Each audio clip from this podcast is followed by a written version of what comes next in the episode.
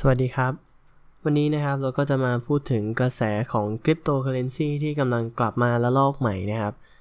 ถ้าใครเนี่ยติดตามคริปโตเคอร์เรนซีเนี่ย ไม่ว่าจะเป็น Bitcoin อ่า Ethereum นะครับ ก็จะรู้ว่ามันเป็นระลอกที่ Bitcoin หรือว่าคริปโตเนี่ยกำลังพุ่งทะยานขึ้นมาอีกครั้งนะครับ ซึ่งก็จริงๆ แล้วมันอาจจะมีปัจจัยนะ เพราะว่า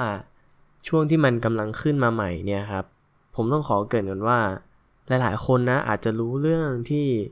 Facebook นะครับ ได้เปิดตัว Libra แล้วนะครับอ่าสำหรับหลาย ๆ คนที่ยังไม่รู้เนี่ยก็จะอธิบายให้ฟังนิดนึงนะครับว่า Libra เนี่ยเป็นคริปโตเคอเรนซีที่เกิดใหม่มา ซึ่งสร้างโดยองค์กรไม่แสวงผลกำไรประมาณ 20 องค์กรนะ แต่ว่าเราจะบอกว่าไม่แสวงผลกำไรมันก็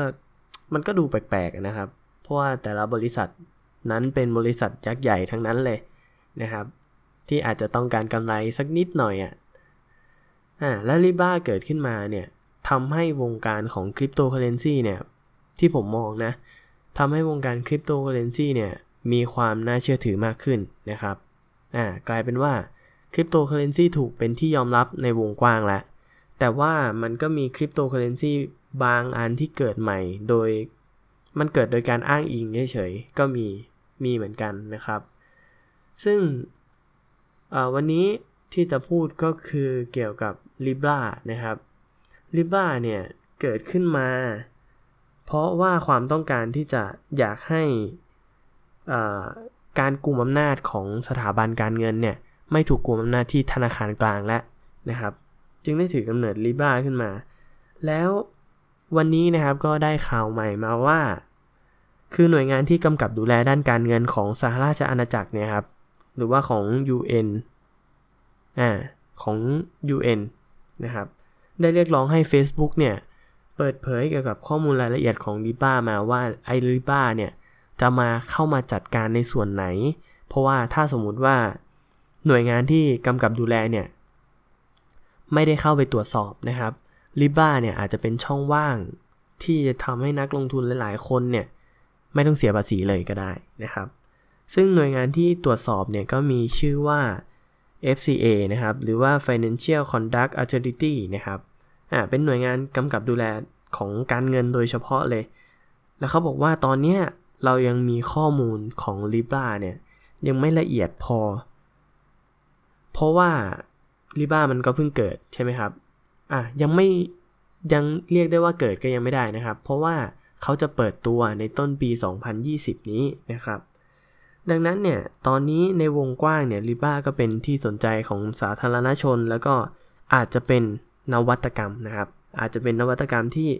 ส่งผลกระทบต่อระบบการเงินของธนาคารแต่ละประเทศหรือว่าธนาคารทั่วโลกเลยก็ว่าได้ แต่ว่าก็มีข่าวหลาย ๆ ประเทศนะครับ ไม่ยอมให้ลิบ้าเข้าไป เช่นรัสเซียก็ก็ได้ยินข่าวมาแว่วๆว่าจะไม่ให้ลิบ้าเข้า ซึ่งผมก็ผมก็คิดว่าลิบ้าเนี่ยเขาอยากทำตัวเป็น global currency นะครับ หรือว่าสกุลเงินที่จะทำให้ทุกคนเนี่ยใช้สกุลเงินเดียวกัน ซึ่งมันก็สามารถเป็นไปได้ยากอยู่นะ ถ้าพูดถึงนะครับ ดังนั้นเนี่ยนะเข้าเรื่องต่อนะครับ ดังนั้นเนี่ย Facebook นะครับจำเป็นต้องเปิดเผยข้อมูลรายละเอียด เพิ่มเติมให้กับ FCA หรือว่าผู้กำกับดูแลด้านการเงินเนี่ยให้ให้ทราบเกี่ยวกับรายละเอียดของมันว่ามันเอาไปทำอะไรได้ เพื่อที่ภาครัฐของแต่ละประเทศเนี่ยเราจะได้ปรับตัว เพื่อที่จะเก็บภาษีได้อะไรประมาณนี้นะ ที่ผมคิดนะ ไม่งั้นเขาคงแบบคริปโตเคอเรนซีเกิดใหม่มาเขาคงปล่อยปล่อยไป แล้วถ้ามันปล่อยปล่อยไปเนี่ยเม็ดเงินมหาศาลที่ไม่ต้องจ่ายภาษีเนี่ย มันจะเขาจะไม่ได้อะเอาง่ายๆนะครับอ่าอ่าเล่าต่อ Facebook นะครับได้ตั้งโครงการ Libra ขึ้นมา โดยมีจุดประสงค์ที่ต้องการจะขยายธุรกิจจากผู้ให้บริการด้านโซเชียลมีเดียเนี่ย ไปเป็น digital payment นะครับ ซึ่งถ้าสมมุติว่า Facebook นะครับทำ payment เอง คุณลองคิดดูดิ หลายๆ คนนะครับเข้า Facebook แล้วเนี่ย อาจจะเห็น Market Marketplace ของ Facebook เองที่เขาพยายามทำขึ้นมา ซึ่งถ้าสมมุติเราลองสังเกตดูนะ Market p a c e เนี่ย ตอนช่วงเช้าอาจจะไม่เห็น ตอนช่วงบ่ายอาจจะโผล่ขึ้นมาอะผมก็สงสัยเหมือนกันนะเขาทำทำไปทำไมนะครับเพเพราะว่าไอคอนแถบด้านล่างเนี่ย บางครั้งก็มี 3 อันมั่ง บางครั้งก็มี 4 อันมั่ง หรือบางครั้งเยอะสุด 5 อัน 6 อันเลยก็มีนะครับ ซึ่งตัว Libra เนี่ย เป็น Key Success หนึ่งของ Marketplace ที่เขาจะทำขึ้นมา เพราะว่า1ถ้าสมมุติว่าเขาดึงคนเข้ามาสู่แพลตฟอร์มได้แล้วถูกต้องไหมครับ แล้วถ้าเขาปิด job Payment Gateway ได้ในแพลตฟอร์มอีกล่ะ คนปริมาณ1ส่วน3ของโลกนะครับ ใช้บริการ Facebook อยู่นะครับ ดังนั้นเม็ดเงินจำนวนมหาศาลที่จะหมุนเวียนใน Facebook โดยการใช้ Libra เป็นตัวกลางเนี่ยก็ถือว่าค่อนข้างสูงมากเลยทีเดียวแหละ แต่ว่าเขาจะทำขึ้นมาโดยไม่มีโดยไม่หวังผลกำไรจริงหรือเปล่านะครับ อันนี้ก็ต้องติดตามกันอีกทีนึงแต่ว่าอย่างไรก็ตามนะครับ ถ้าคาดว่าเราเนี่ยจะได้ใช้ Libra หรือว่านำ Libra มาใช้จริง ๆ เนี่ยอาจจะมีผลกระทบต่อรูปแบบการชำระเงินในอนาคตนะครับ แน่นอนแหละว่า ไอ้พวกลายคอยเนี่ยก็จะจะเป๋อะเอาง่ายๆว่าลายคอยก็จะมีคู่แข่งพวก stable coin หลายๆ เจ้านะครับ ซึ่งจริงๆแล้วมันมี stable coin อยู่แล้วนะ ก็คือ USD ผมจำไม่ได้ว่า USD อะไร อ่า มันเป็นเหรียญคริปโตเคอเรนซีที่ขึ้นตรงกับเงิน US ดอลลาร์นะครับ ก็คือจะมีค่าเท่ากันเลยนะครับ แล้วทีเนี้ยมันอาจจะมีเพิ่มความกังวลมาให้กับนักลงทุนเพิ่มมากขึ้นว่า เราจะไปเราจะไปใช้ Libra เนี่ย เราจะโดนเก็บข้อมูลอีกหรือเปล่าว่า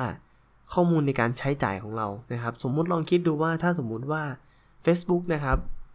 มีข้อมูลด้านการใช้บริการอินเทอร์เน็ตอยู่แล้ว ด้าน gateway อยู่แล้ว แล้วถ้าสมมุติว่าเขามี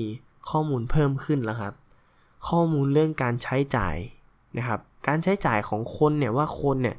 ใช้จ่ายอาทิตย์ละกี่ลิบรานะครับอ่าอาทิตย์ละเท่าไหร่ อาทิตย์ละกี่ครั้ง มียอดเงินสูงสุดเท่าไหร่ คนที่มียอดเงินสูงสุดคิดเป็นกี่เปอร์เซ็นต์ แล้วเขาจะยิงแอดไปหาคนที่มียอดเงินสูงสุด ผู้ที่มีโอกาสซื้อของเขาอะมันต่อยอดได้เยอะมากเลยนะครับ ดังนั้นเนี่ย เราก็ต้องติดตามกันต่อไปว่า Libra เนี่ยจะออกมาให้รายละเอียดกับ FCA หรือเปล่า หรือว่า Libra จะถูกเก็บเป็นความลับต่อไป แล้ว Libra เนี่ยจะสแสวงผลกำไรหรือว่าไม่สแสวงผลกำไรนะครับ อันนี้เราก็ต้องติดตามต่อไปนะครับ ถ้าใครอยากติดตามเรื่อยๆนะครับ ก็สามารถเข้ามาติดตามได้นะครับ ในบล็อก ในบล็อกของแอปพลิเคชันที่ชื่อว่า Eloy นะครับ E I L O Y สามารถดาวน์โหลดได้ ไม่ว่าจะเป็น iOS หรือว่า Android นะครับ ก็สามารถดาวน์โหลดได้ตอนนี้เลยนะครับ โอเคครับสำหรับวันนี้นะครับก็ขอขอบคุณนะครับที่เข้ามาฟัง แล้วก็เราจะเจอกันในพอดแคสต์หน้านะครับ โอเคครับผมครับ สวัสดีครับ